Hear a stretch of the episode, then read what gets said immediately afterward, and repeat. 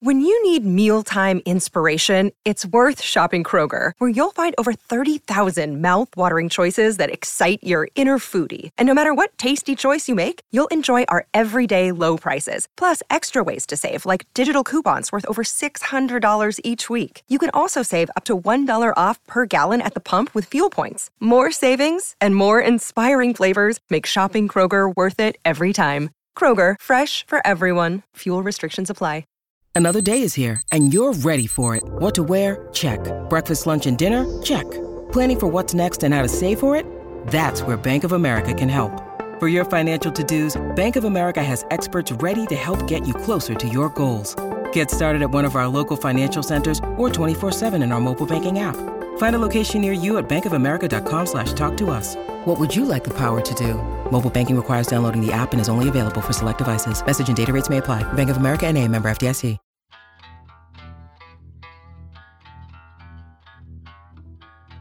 Welcome in Rose City to another edition of the Soccer Made in Portland podcast. It's a beautiful July morning here in the Rose City. Uh, Ryan Clark here, joined by Chris Reifer. Chris, uh, how are we doing today, my man? Great, great. Uh, you know, we're gonna have a, a, a nice little run uh, of beautiful days. Uh, Sunday for the game uh, against the Whitecaps looks like it's just gonna be like phenomenal. High of seventy nine, partly cloudy. These are the days we live for, everybody. Um, this is this is like the the original promise of Pacific Northwest summer uh, that has not always been fulfilled, and it is now being fulfilled. Uh, so bask in it. Truly, you know, I walked out this morning to let the dog out, and um, you know, cool breeze wash over my face, just really you know get to absorb the full gravity of a Pacific Northwest summer. It was it was magical. The vibes were high here uh, on the dog walk this morning as well. Jerry very, very nearly had an opportunity to. He, he's a bit of a hunter. Uh, he considers himself a sports dog, um, and uh, he very nearly had the opportunity to to catch a mole, um, which he's only done once before, and and he uh, it, it, was just like the best day of his life. He was very close. Uh, I was sort of the bad guy on that. There were like some kids coming down the sidewalk the other direction. I was like, I can't do like not in front of the kids, Jerry. um, but uh, but it, yeah, the weather was beautiful. The conditions were phenomenal uh, and and Jerry, you know, just was eating it up. Love it. Love love the hunter's instinct from Jerry. Uh, you yeah, know who else yeah, yeah. had a hunter's instinct uh, in, in the last week is is the Portland Timbers. they they went true. up to uh, to Seattle and uh, went on a hunt of their own, gutted a few fish along the way, and got a 3-0 victory over the Seattle Sounders. Uh, really a season defining win I think, for Gio Savarese and company. Uh, Gio continues to be undefeated up in Seattle, something that, you know, he's humble about it in public, but I'm sure he absolutely loves it in private. I mean, you saw the videos in the locker room of him uh, doing the chants, albeit partially incorrectly, but you know. Yeah, I mean, the, the precision was it wasn't optimal. He very nearly crushed that whiteboard. Like that that whiteboard like has a thing or two to say about that. yeah, he he smacked that whiteboard harder than the team uh, smacked the Sounders in that game, uh, and that was pretty hard. That was pretty hard. Yeah, it was it was pretty hard. Uh, up 1-0, you know, they were looking like you know maybe they uh, might give it up in the second half, just based on the opportunities that Seattle was playing uh, for, and, and then suddenly, you know, Eric Williamson draws this foul, bam, the Sounders down to 10 men, and that changes everything really at that point. A, a game that the Timbers had played very well to to be up in. Um, they they were able to essentially cement their victory after that, uh, knock in a couple goals uh, down the stretch to to make it 3-0.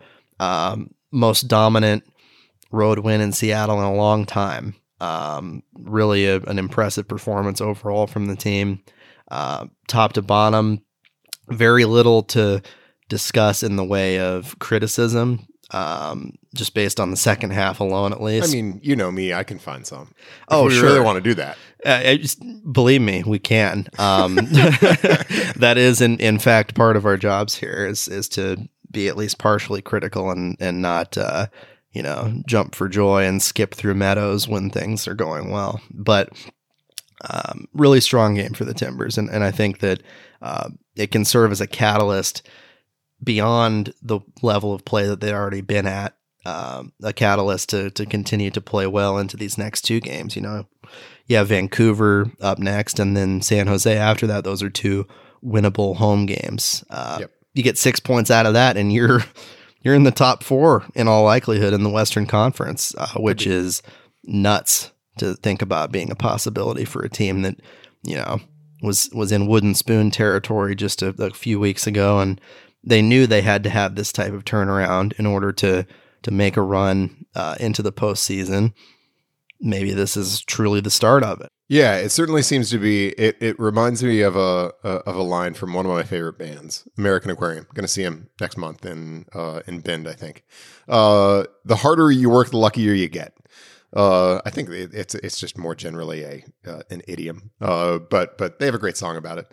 Uh, in any event, um, uh, I think that's that's been sort of how you sum up the, the the Timbers last few weeks. They have they have played very very well, uh, and they've they've now squeezed out. You know, everybody's been talking about the four game stretch. I think you can go back one more.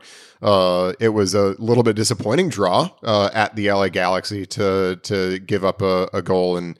In, in the waning minutes to to to draw one one, but that's still not a draw you, are going to shake a stick at uh, by any means. And so you know, I mean, you, you look at the last five games, they've had three road games against expected Western Conference playoff teams. The Sounders are sitting just below the red line right now. The other the other two, Nashville and LA Galaxy, are are above the red line. Um, and then two home games against against teams that are currently sitting outside the playoffs. Uh, and they've won three and drawn two. That's really really good. Uh, that is exactly the kind of supporter shield level soccer, albeit on a shorter, smaller timeline than than the Timbers will ultimately need. But that's exactly the kind of supporter shield level soccer that we've been talking about the Timbers needing to play uh, if they wanted to get back into the playoff race from from the wooden spoon race.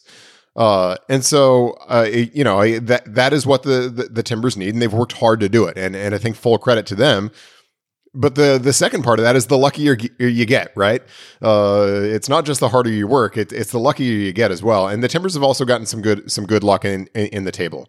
Uh, it's funny, uh, other than Austin and and uh, LAFC, who both seem to be runaway trains in the West right now.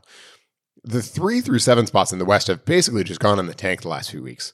Uh, a couple weeks ago, the seventh spot uh, was uh, was at 1.5 points per game, uh, and and it was it was sort of between that and about 1.8 points per game for for three to seven uh, for those five teams. Now the, all those teams are between 1.4 and 1.5 points per game, and so that I mean it's sort of just been a landslide in that part of the table. And when you combine those two things, now the Timbers are kind of just right on the cusp of that race. They're sitting at 1.3 points per game. They're they're less than 0.1 point per game away from the Sounders. Uh, they're uh, they're a one point. Uh, they're they're one tenth of a point per game away from the red line.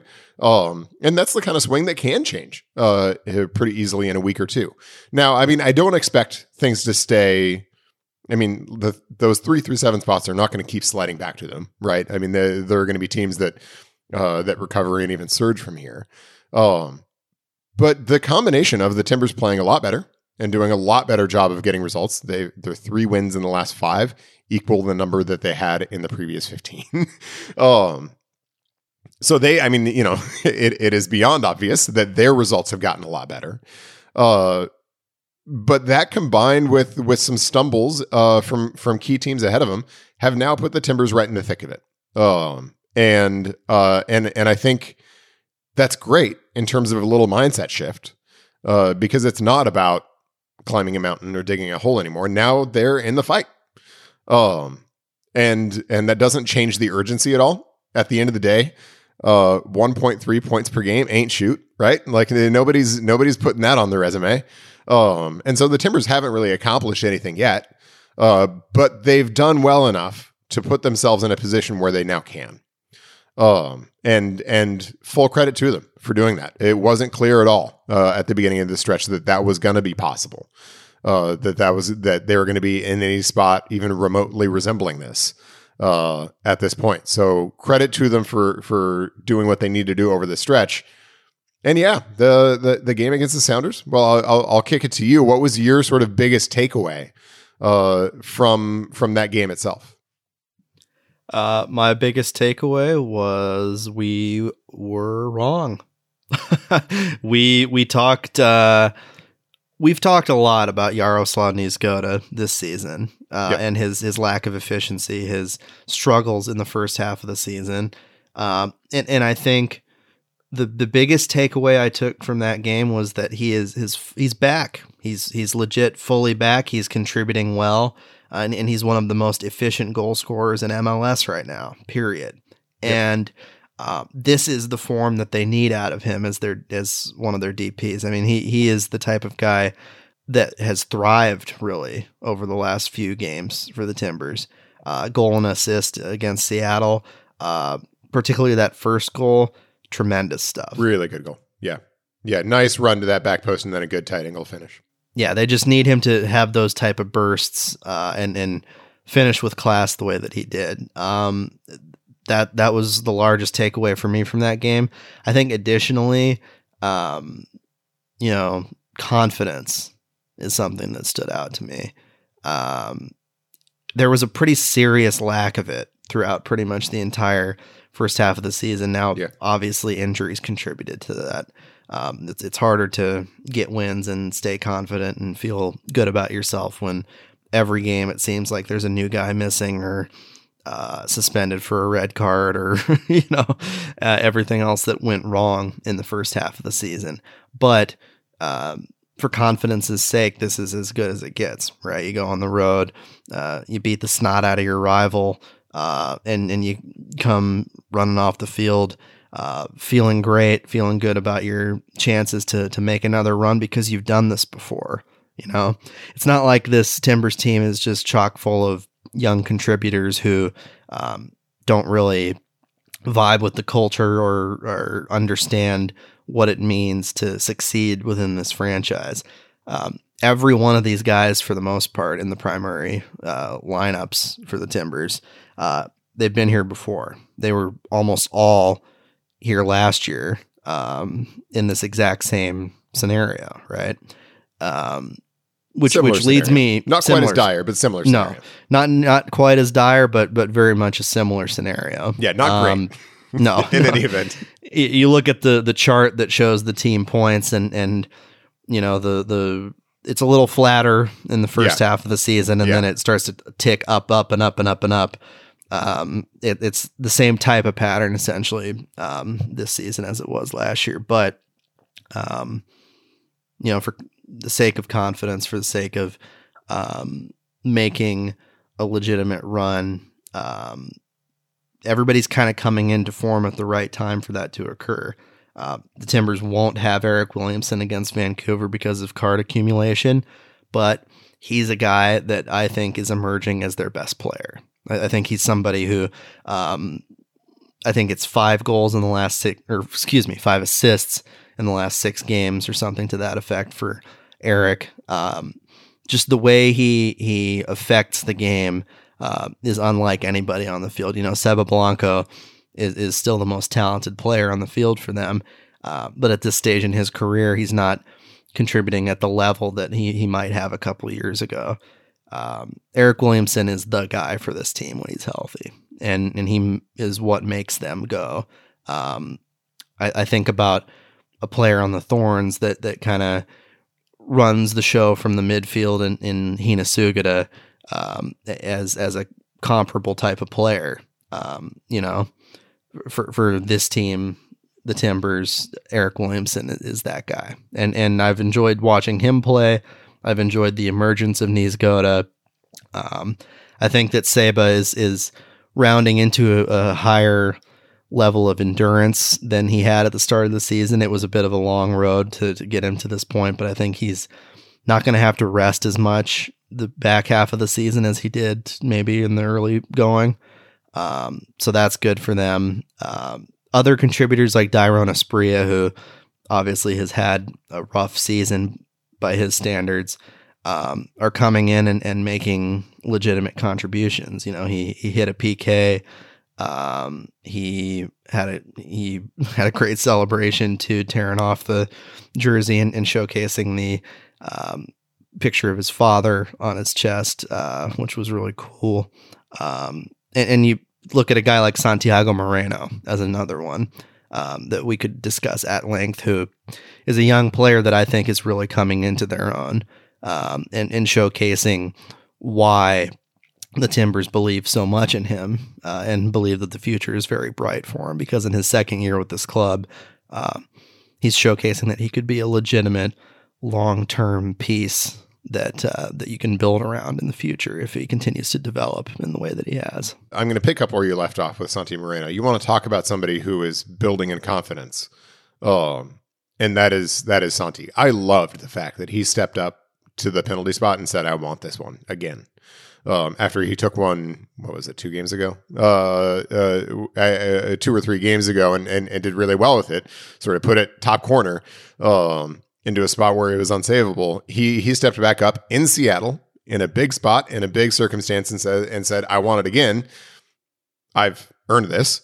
Um, and another one unsavable. No no goalkeeper is getting is getting to that penalty and into the side netting. Um, hit at the pace that it was. Uh, and I love the fact that he is stepping up with you know other good players uh, on the field. He's stepping up and saying, I can do this uh, because I think he's got the talent uh, that that if you combine that attitude, that talent, and work ethic, uh, you're gonna you're gonna get something special, and you're gonna get a, a, the kind of player who can who can, frankly, not be in MLS very long. uh, if if he's able to put those things together, and so I loved the fact that he stood up um, uh, to the penalty spot, took control of that, and just said, "This is mine," and the game's over. Um, so yeah, I, I, I agree on that one. I'm really excited to see what we're going to get in the second half of the season from him because if that's the attitude that he's going to have on the rest of the field, I think he could he could tear some stuff up. Oh, uh, I disagree with you a little bit on Yaroslav Niezgoda. and and the part I disagree with you on is the part where we were wrong. I don't think we were wrong. I mean, I, I, think our criticism of him at the time was right, but it's only a fool who believes on Wednesday what he believed on Monday, regardless what happens on Tuesday, right? And and you know, I mean, when he wasn't scoring goals, it was right to say that in light of him not scoring goals and not being there for chances and not sort of having the other contributions on the field defensively in hold up play and those kinds of things uh, that you want to see from a striker that that he couldn't continue to be the option.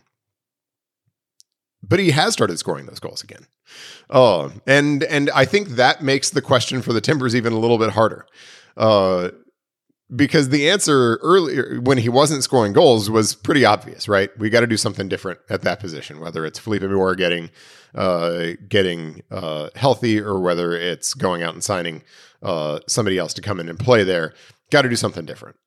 I think if he continues to do this, um, then that question is a lot harder. I still think it's a question, though. To be honest, I do too. I just to say, I, I think that um, his play validates their desire to prioritize getting a right back first.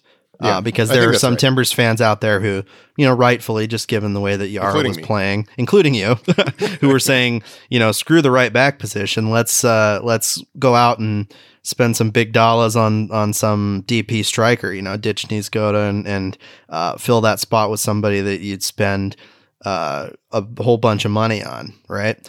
Uh, but I think that given the play of Niezgoda and the opportunity to to reintegrate Felipe Mora, who hasn't really contributed anything yet, but should eventually, given his talent. Um, it validates that. It validates the fact that the number one position of need right now uh, for them uh, to to make this final run is to to snag a right back in this window. I can tell you I haven't heard anything specific in the way of rumors, but at this point, uh, that is still their number one priority, and I would expect something to get done at that position by the end of this window. Uh, with with the striker position, though, I, I think Yaro's got it locked down at the very least for the rest of this season. Uh, maybe they between uh, he and Mora. Uh, you know, yeah. I, I, don't. I don't think. Yeah. I don't think he's an in pin starter by any means. Sure. And just because you know, I mean, uh, just like you you you shouldn't believe on Wednesday what you believed on Monday, regardless what happens on Tuesday. You also shouldn't believe on Friday what you believed on Wednesday, regardless what happens on Thursday.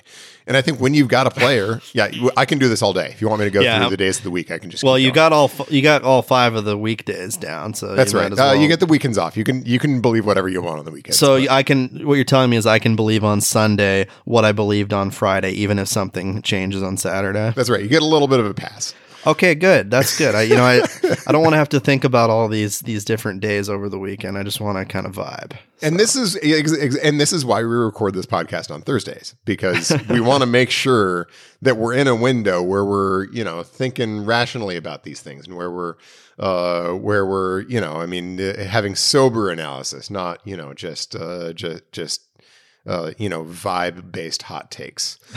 Um, Although we do often comment on the vibes. The That's vibes, right, that's you right. know, it seems to be a running theme of this podcast to discuss where the vibes stand uh, with each team.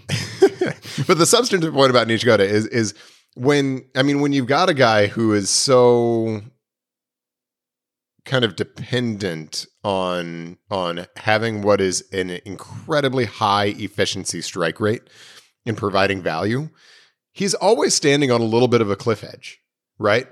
Uh, he's always standing on, on you know, I mean, it, it's a it doesn't take much for his value to the team to just totally tank. Uh, and I think that's basically the cliff edge that the Timbers have been standing on and sometimes falling over all year this year. Um, and and so I, I I think there is reasonable you know question or concern about sort of what it's going to be like going forward because you know he is he is a really efficient finisher. I think he's probably established that. Um, but even among really efficient finishers, there's always sort of a question of what is just being sort of normal efficiency and what is unsustainable efficiency. Um, and I, I think that's that's basically always going to be a question for him. Um, so you know, I, I think that situation is in flux, but I also think he has reinserted himself back into the conversation. Whereas before, I don't think he was even in the conversation. It was just sort of a, and the Timbers seem to be acknowledging this, almost a foregone conclusion that that they were going to be moving on um, from him. So, you know, we'll we'll see we'll see how it goes over the course of the season. I, I think that that position remains one that's going to be in flux. But I also agree with you that uh, although there was some a little bit of discussion about perhaps whether he would be, you know, they would be doing something different at that position in the window. I think it's going to be more in Niezgoda for the rest of the year, and that's that's now very very clear. Um, uh, I, you know, I, I think I, I agree with you entirely uh, with respect to Williamson. I think, you know, we are seeing him now get fully into form, fully into fitness. I actually don't hate the fact that he that he has a week off this week um, to, to to to rest a little bit, given that they've had to manage his minutes a little bit, um, just as he gets fully back into into form and fitness. Um, and Christian Paredes is is is a guy. I mean, you talk about a, a one player who generally played pretty well over the course of a disappointing beginning to the season. That was Paredes, right? Um, Paredes was one of the Timbers' most consistent performers uh, in what was otherwise kind of a calamity um, through the first half. And so, you know, I mean, he is not a guy who you want to be out of the rotation. And I don't think he's a guy who will be. And so, you know, having him step in for a game is not something that causes me concern. But I think Williamson is showing you uh, that that when he's in form and when he's fit, he's one of the Timbers' best players. Um, and he's one of the best, you know, sort of eight tens central midfielders in the league. Uh, and uh, and and you know, I mean, he's he's a guy who, frankly, if the national team wasn't so stacked at that exact position, uh, and it might be the national team's deepest position, um, but if it wasn't so stacked, uh, I mean, in many, many other cycles, Eric Williamson would be in the national team picture. Um, is sort of when he's at peak form and fitness because that's just the Yeah. quality.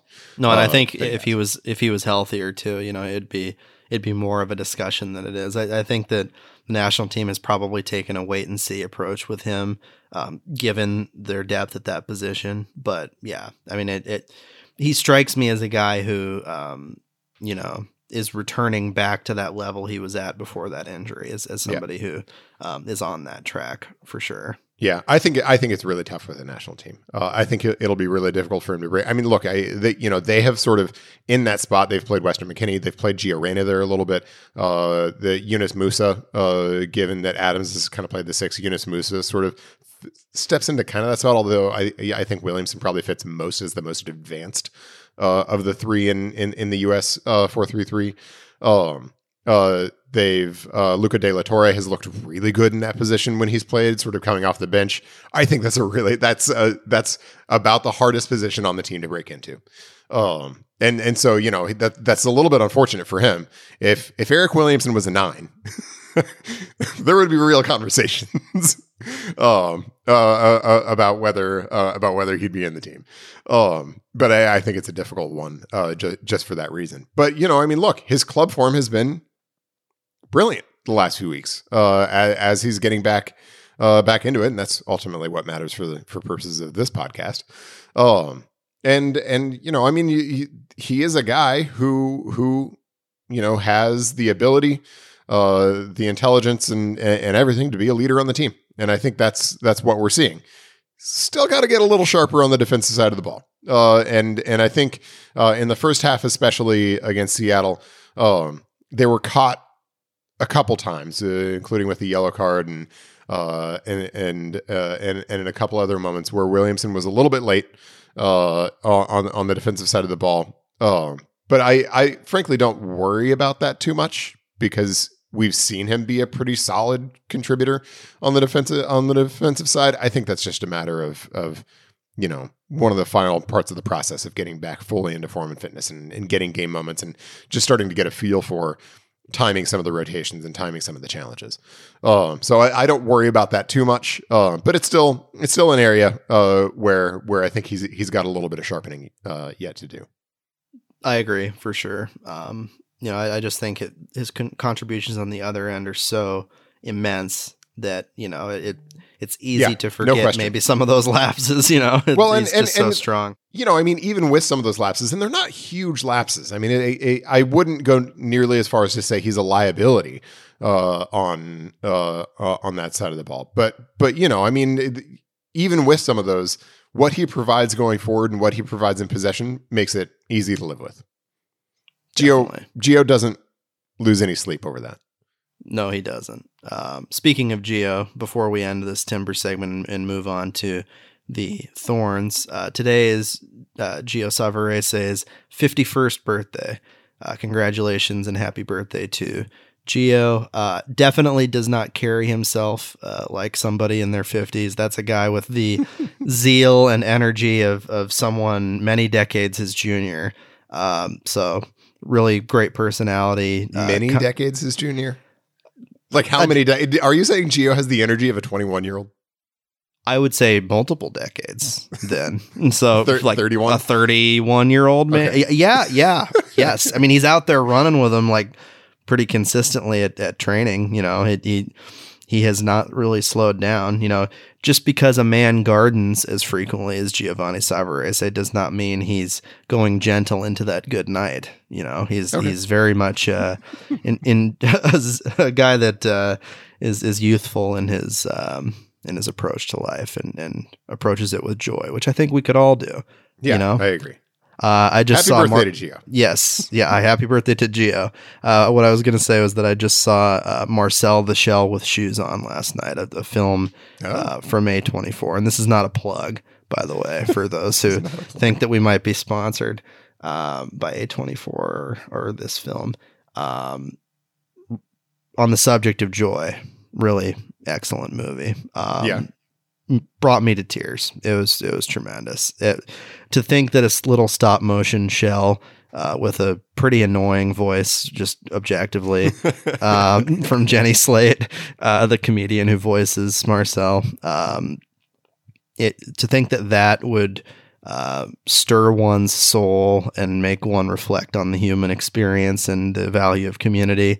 Um, I think is a testament to the filmmakers. So just wanted to to fit that uh, that quick movie review in before we uh, move on to what our actual job is here, what my actual job is here, and that's covering the the timbers and thorns. Uh, the thorns, right. uh, they drew OL Reign two to two in their last game. Also a good Um, result at Also, a very good result uh, at Lumen Field, uh, especially given what they were missing. You know, both teams were missing players, but um, it seemed pretty clear from the outset that the Thorns were a little bit outmatched, uh, given what the Reign still had left over from from national team duty.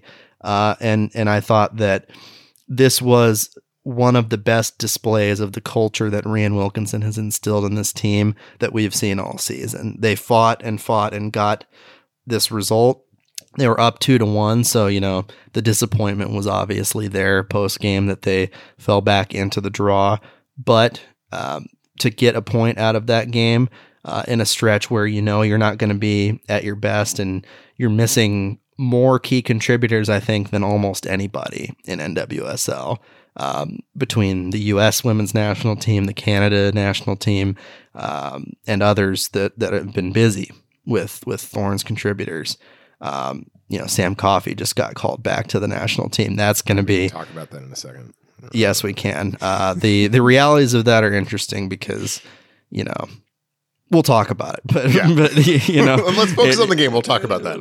Those shenanigans yes, shortly. The, yeah, those shenanigans will be discussed. Uh, either way, the the Reign game was really strong for the team. I, I think that um, Rhian Wilkinson was more than pleased with the performance. Maybe not the result. I think she thought they could definitely get three points out of the the way that they played.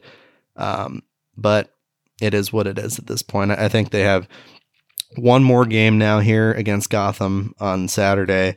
Uh, that'll be the last one before they finally um, get their full cast of characters back um, because their next game isn't until July 29th against Racing Louisville, and that's on the road. Um, so, so bringing everybody back will be nice to um, to get this team rolling as as the late season progresses because they're still in a strong position. You know, they um, they're one of the better teams in NWSL, currently sitting at third in the standings with 18 points, uh, one ahead of OL Reign, so they maintain their position with this point uh, split that they had with the Reign. Um, two points back of the Red Stars for second, and three points back of the San Diego Wave for first. Um, I envision Portland without a doubt finishing in the top three. The question is, how high can they get uh, with the full cast of characters back, uh, making this stretch run to try and get home field advantage throughout the playoffs? Uh, because this is obviously an atmosphere in Portland that um, any team would be glad to have uh, in a postseason run. Uh, Portland had it before losing to the Red Stars last year. Um, but regardless, you know, that is what you want when you're the best team, I think, in NWSL, uh, is to have that home field advantage all the way. That was uh, so. The game in, in Seattle against the Reign was, first of all, really good game. Uh, both teams were really heavily limited uh, by by primarily international absences, and I thought that was a really high level game for the personnel that both the teams had available. Um, I do want to put a note on something that that a lot of people talked about online, uh, including some players. That game can't be on Twitch. Like I don't care who's missing. I don't. I, I don't care uh, who's on national team duty.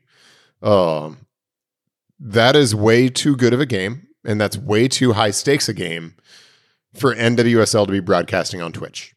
Right, and they're they're billing it as best rivalry in global women's soccer, Right. In in a lot of ways, and in a lot of ways, that's true.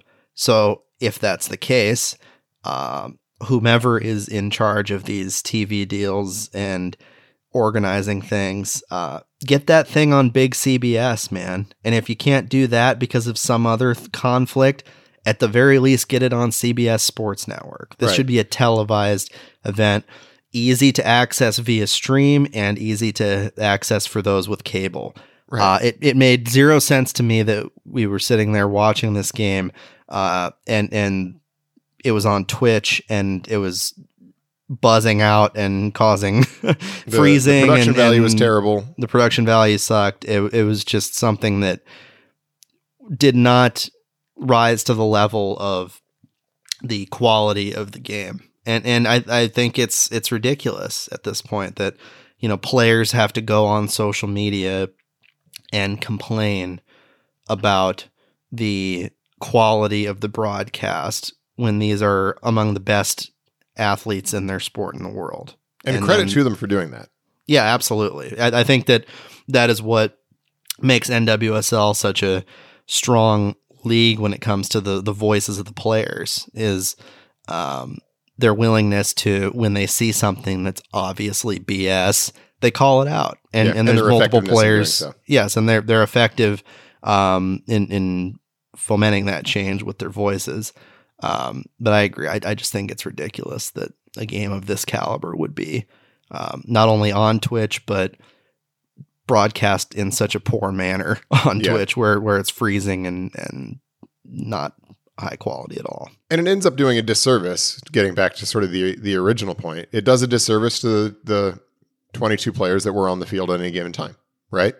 Um, because there were a lot of players, a, a, a lot of whom, you know, uh, sort of uh, just non Reign fans or non Thorns fans don't know or don't know well, who were showing out. And they deserved to have a stage with the way they were playing. Um, and with the quality of the game uh, and and the quality of the product, frankly, that they were delivering to their fans. Um, and and so and they, so they deserved it. It does a disservice to them as well, in addition to a disservice to the fans who want to follow. Uh, to to to have that game on Twitch, I watched it on my phone. It was ridiculous. Um, but it was still a very good game. Uh, and so let's talk about that. Uh, I I came away, given the absences on the road against a good team that still had some, you know, I mean, is, Jess Fishlock was there, Kim Little was there. I, I mean, uh, the the Reign, even though they were limited uh, in terms of their personnel, still had some really good players on the field. Tobin Heath was on the bench; she didn't play. uh, so we don't have to talk about that, thankfully. Uh, but uh, you, you know, I mean, given sort of what they were up against, you know, I know I've said the last couple weeks that style points don't don't matter uh, in this stretch for the Thorns. They racked up some style points. They had some stretches of that game, particularly at the beginning of the second half. I thought where they were really, really, really excellent. Um, and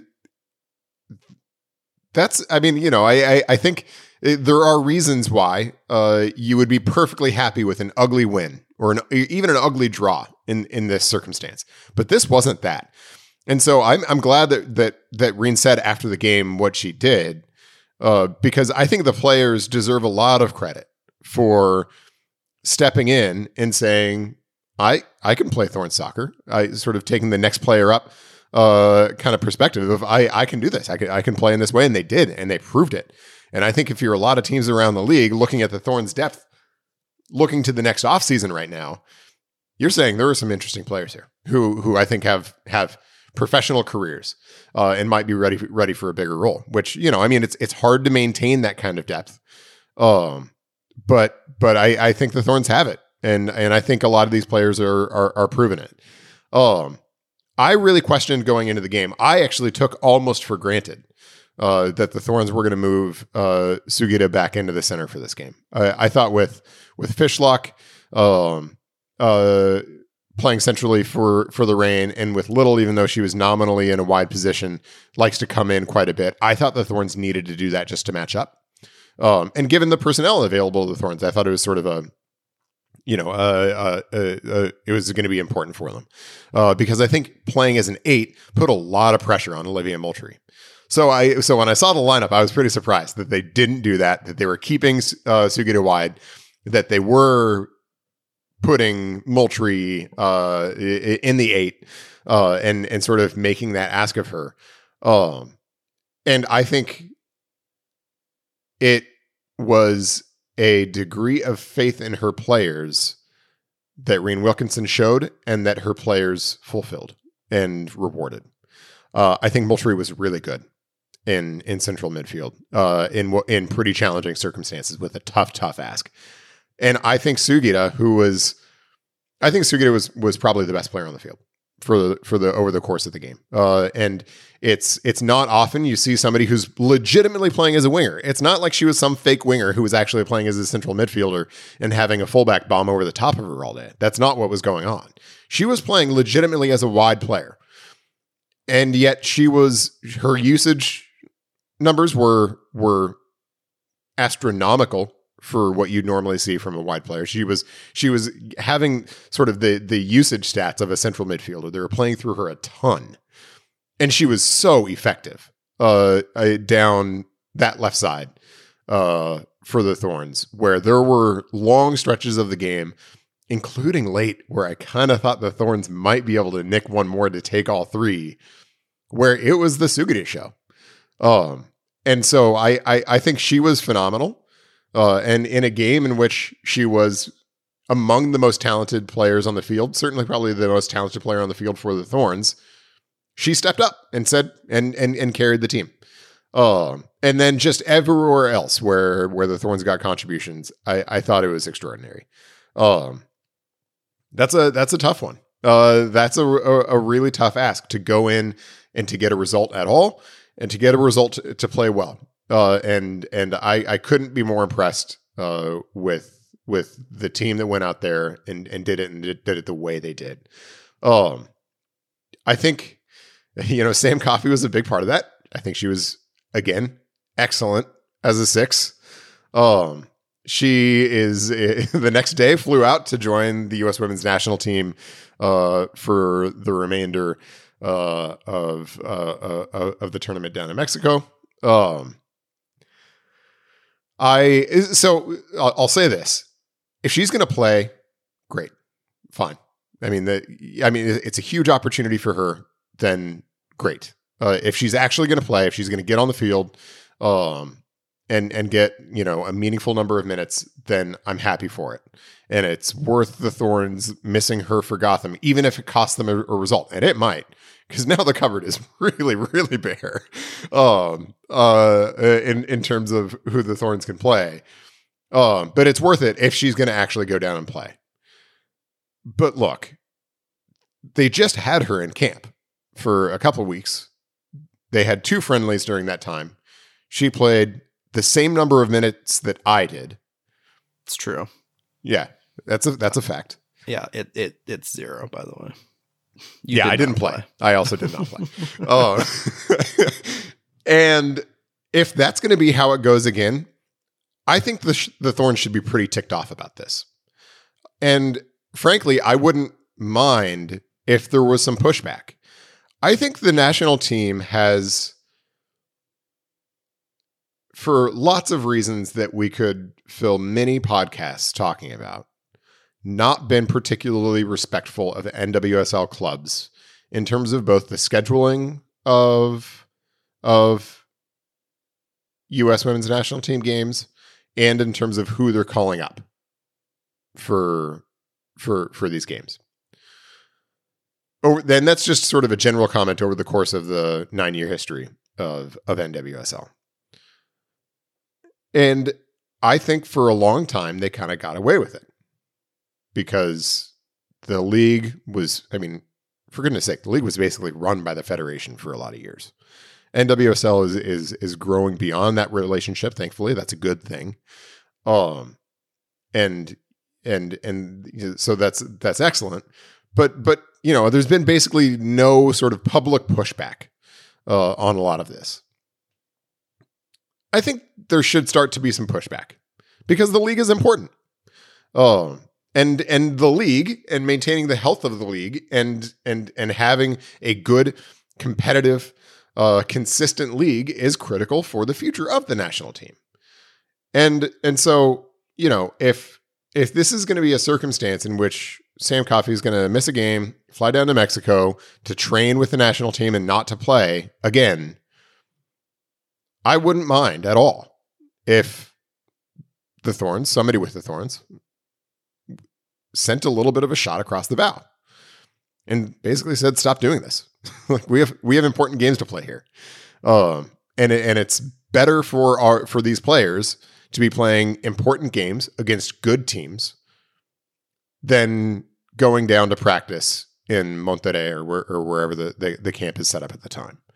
Um, and and so yeah, I I I, I guess I when I saw that announcement, um, it raised an eyebrow for me, uh, because uh, I I just I, I guess I just don't have a ton of confidence, frankly, uh, that this call up is is necessary, um, and and that she's actually going to be going to be used. Maybe I'm wrong. Maybe maybe Vlatko Vlatko is is taking the opportunity now that they're sort of in the semifinal and final of this tournament. They've qualified for the things they need to qualify for. Uh, maybe he's going to take this opportunity now to to get her field time and to get her working into uh, sort of the national team proper. If so, great, no problems. But if not, come on, man. Yeah, at that point, it's like, why? Why even bring her down there if she's not going to play? You know, Yeah. um, you're you're not that thin to, uh, as far as injuries. Where, oh gosh, I absolutely need her right now. So if if you're not just giving her the opportunity, then what are we doing? what what uh, what is the purpose? And and I think that Yep. um, you know Rhian Wilkinson is heavily involved with the the Canada national team. Um, maybe she does take the shot across the bow at the neighbors to the south and, and says, "Hey, Vlatko, what the heck, man? Like we're trying to trying to win this last game prior to getting everybody back, and, and you take away one of the individuals who is key to that occurring, uh, is gonna make things tough. Uh, Gotham is is no slouches. You know they've they've got some players missing like everybody, but um, you know it's it's gonna be as every game has been in this stretch a battle. Uh, The league is important, yeah, the league, and it's a good league. Yes, top to bottom, good league. Um, you know, anybody can beat anybody for the most part on any given night. I mean, it's it's it's that much parity that exists. So um, every person being there counts. Uh, so we'll see uh, how that impacts the Thorns against Gotham. I think that Coffey has emerged as somebody who, you know, I, I compared Eric Williamson to Hina Sugita earlier. Um, I, I think that in a lot of ways he's like a blend of what Hina provides and what uh, Sam Coffey provides. You know, um, he might even lean more in the Coffey direction, uh, just given his uh, his level of contribution in the last few weeks. Um, and it'd be interesting to hear Kelli Hubly's take on that, on what what player on her team she thinks Eric compares the the most to. Um, I might ask her that this week. That'd be kind of cool to. to I think you should also you should also ask the the, the other side, which is Yes. who, yeah, who is who is the Timbers equivalent of Kelli Hubly, and you should ask ask Eric that. Yeah, Who, who's, would, who's who's your money on? I think it's probably Larrys Mabiala, right? Might be Zach. I don't know, tall, Yeah. long legs, you know, Yeah, like yeah. athletic kind of center back. Um, it it she's more for she's further along in her career and development than Zach is, but Yeah, um, and is obviously a reliable person back there. Um, yeah, yeah, I could say Mabiala. Yeah, that, that that's that's an interesting two people to compare to one another in terms of their play styles, but it it, it works. If you're looking Um, for some hard hitting journalism, there, there there's there- a story for you. Yeah, let's let's just compare everybody on both teams and and just spend the next half hour saying who's who on each team, and then just confuse everybody. Uh, get everyone mixed up like at PTFC for Peace when there was like fifty people on the field at That's one right. time. So yeah, You know, it, I, I will say, and this is this is veering sort of into a hot take segment to be named later. I do think there's another side of this coin, though, and and a broader conversation to have with NWSL, which is you know, in light of the fact that they have Challenge Cup, and in light of the fact that they have the ICC for a couple teams, and these various other sort of tournaments, and in light of the fact that they have pretty regular interference from the national team, whether it's for something like this or the Olympics or the World Cup, or I mean, most years there is a significant stretch uh, of an international window in which a lot of players are gone. I think it's time for NWSL to sort of bite the bullet and extend their season so that they can take more meaningful breaks during this stuff. Um, there's you know no reason that I can discern uh, why you know why they're not sort of running their their their preseason sort of on the on a similar February to November schedule uh, as MLS does. They have at least as many complications as as MLS. Um, and although you know I don't think it's optimal for the league to be stepping away for weeks at a time or going quiet for weeks at a, at a time, uh, I think it's better to have more good games than just to have games. Um, and and if if every one of the games without uh, without sort of the national teamers was like Thorns Reign, I might feel differently. Um, but the reality is they're not. there are a lot of pretty bad games during this stretch, and and and I think it's it's important um, that that teams are you know not having regular stretches in which they're missing. You know, I mean, both of, both the Reign and the Thorns were missing most of their starters this last game, and that's not optimal. No, and and back to the subject of of you know exposure and being on the on the right channel or streaming service or whatever. Um, that makes it harder to sell. Yeah. You know, CBS if, if wants to see Sophia Smith. They want yeah, to see Megan Rapinoe. Yeah, I, I, I agree. But you know, I mean, uh, so you know, I, I, I come down hard on on USSF for not being sufficiently respectful of the league, and I think that's fair. But there's also an element of, of the league needs to needs to do some things on its end that that make these conflicts less intractable. Um, and and and that that makes this a little bit more viable. The the other point is the the rate at which NWSL teams play games is is insane. uh, and it's not good for injuries. It's not good for athletes. Uh, and so I, I think that's something that that in sort of the the process of the maturation of the league. And look, it's been nine years now, so you're kind of, kind of losing the young league excuse. Um, it's now time to to have it be the schedule laid out on on sort of a more viable and and more realistic timeline um, that's that's not causing a bunch of games to be played shorthand. That's not having you know Saturday, Wednesday, Saturday, Wednesday playing every three or four days consistently through the summer uh, kinds of dynamics. Definitely, I, th- I think that they take. would. No, I, I don't think that's a terribly hot take. I think that every player in NWSL and probably almost every coach would agree with you. You know, stretching out the season uh, is, is, a benefit to all and, and would allow for longer breaks and um, give this league an opportunity to, to showcase its best of the best in more lengthy windows, you know. So, you know, the league it has a lot of different avenues through which it can continue to grow uh, and I think that being more cognizant of how these stretches of games impact players from a health perspective, from an availability perspective due to the national teams, etc., um, will just be another example of them doing the right thing uh, and um, continue to lead the way uh, on that. Um, so it'll be interesting to see what team the Thorns field on Saturday. Uh, but that game kicks off at 7:30 p.m. at Providence Park. Uh, Timbers play Sunday night 7:30 p.m. also at Providence Park. Uh, that'll be a, a, fun one against Vancouver to wrap up this uh, pair of Cascadia matchups. I, I believe, uh, and correct me if I'm wrong, uh, a win there would all but uh, seal the Cascadia Cup for the Timbers for this season. Yeah, um, there'd be some conceivable possibilities for the the Sounders still to catch up, but it would look mm-hmm. pretty dire for Seattle from a goal difference perspective, uh, and and all of that. So it, you know, the if the Timbers win on Sunday, they will. They, I think the way I put it on Twitter, they'll have one hand on on the Cascadia Cup. Um, that would take a pretty pretty wild meltdown to to turn that around. Yeah, and the NWSL version, uh, just cut it in half. Just take a just take a Timber Joey's chainsaw and just uh, cut it in half um, because it's been a draw the whole freaking way the whole season, and they've played so many times at this point. Just nobody has shown their superiority yet. So just give them half and half. That's what I say. Yeah, sure. Yet, yet, exactly. They could meet in the postseason, and that would be exciting because that, that, would be, be exciting. A, a, heck of a matchup and you know full strength both of those teams one could argue top two teams in terms of top to bottom talent in NWSL um, you know some San Diego Wave fans are beating down my door right now saying what about us same with with Chicago but um, those those are those to me are the two teams it right? feels like they're kind of on a collision course right uh, I mean, especially the way the games between them have played out.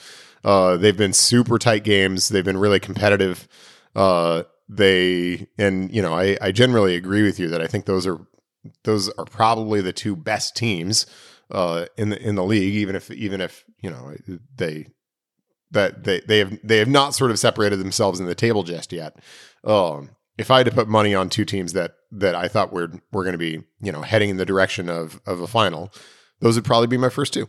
And how cool of a final would that be? I mean, think about that. Like Reign versus Thorns in an NWSL final Here's at what- I'm, Providence I'm going to drop Park. some news into the podcast in a second. It's going to What's be that? exciting. I mean, it- it's not like my news. Oh, to be clear, okay. It's just where- here's an update of something that happened. We found out where the final's going to be. Uh, it's going to be in Washington D.C. So Thorns fans and Reign fans flying across the country to go to a game in Washington D.C. to watch to watch the final. That'd be fun. Mm, you don't seem long- excited. that's a long way to go, bro. And yeah, I mean DC weather.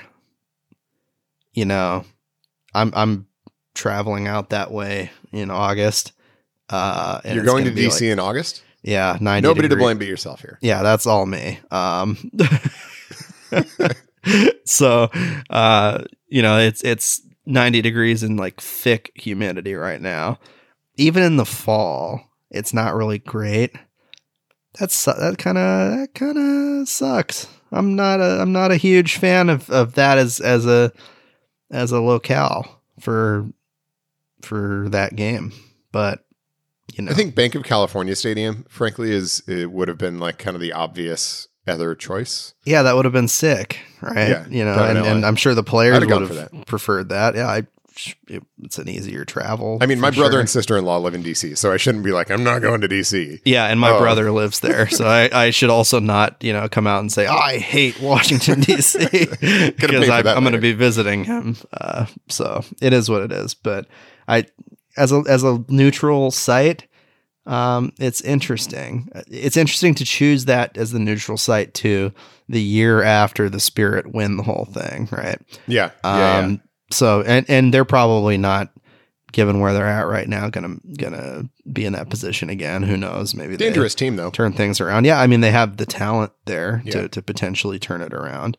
Um, but But it, it does kind of feel like the the Thorns in the Reign are on a collision course for sort of a, a high stakes playoff showdown uh, at some point. And you know, even though there's no rational reason to believe that'll happen, uh, it like just the narrative arc of the season feels like that's the logical conclusion uh, for at least one of these teams uh, having a high stakes uh, game in the playoffs. Because Yeah. and look, I mean, you know, that'd be must see TV that hopefully the league wouldn't put on Twitch.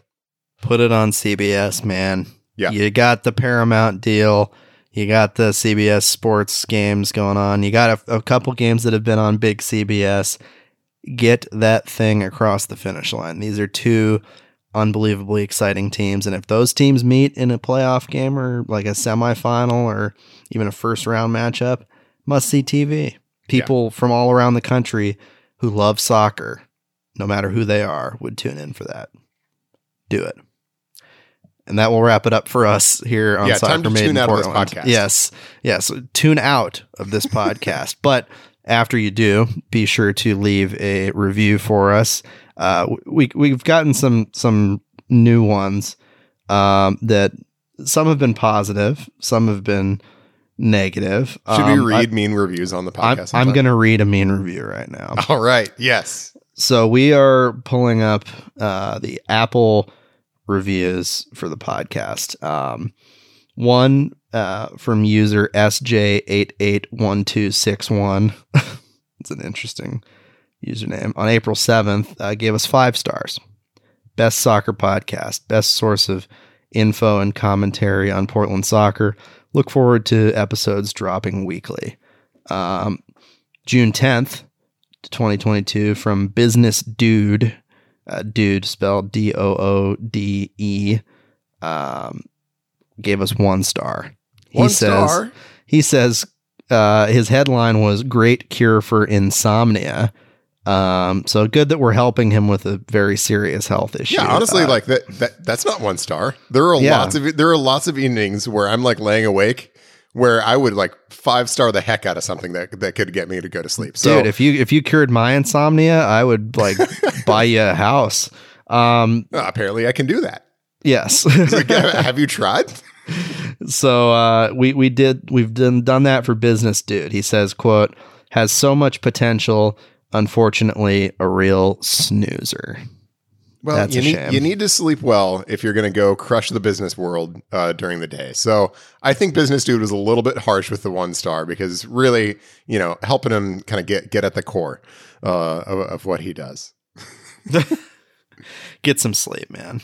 Yeah, If if you need to listen to us beforehand and play the entire podcast start to finish in order to sleep, go ahead and do that. We still get the stream. It's fine.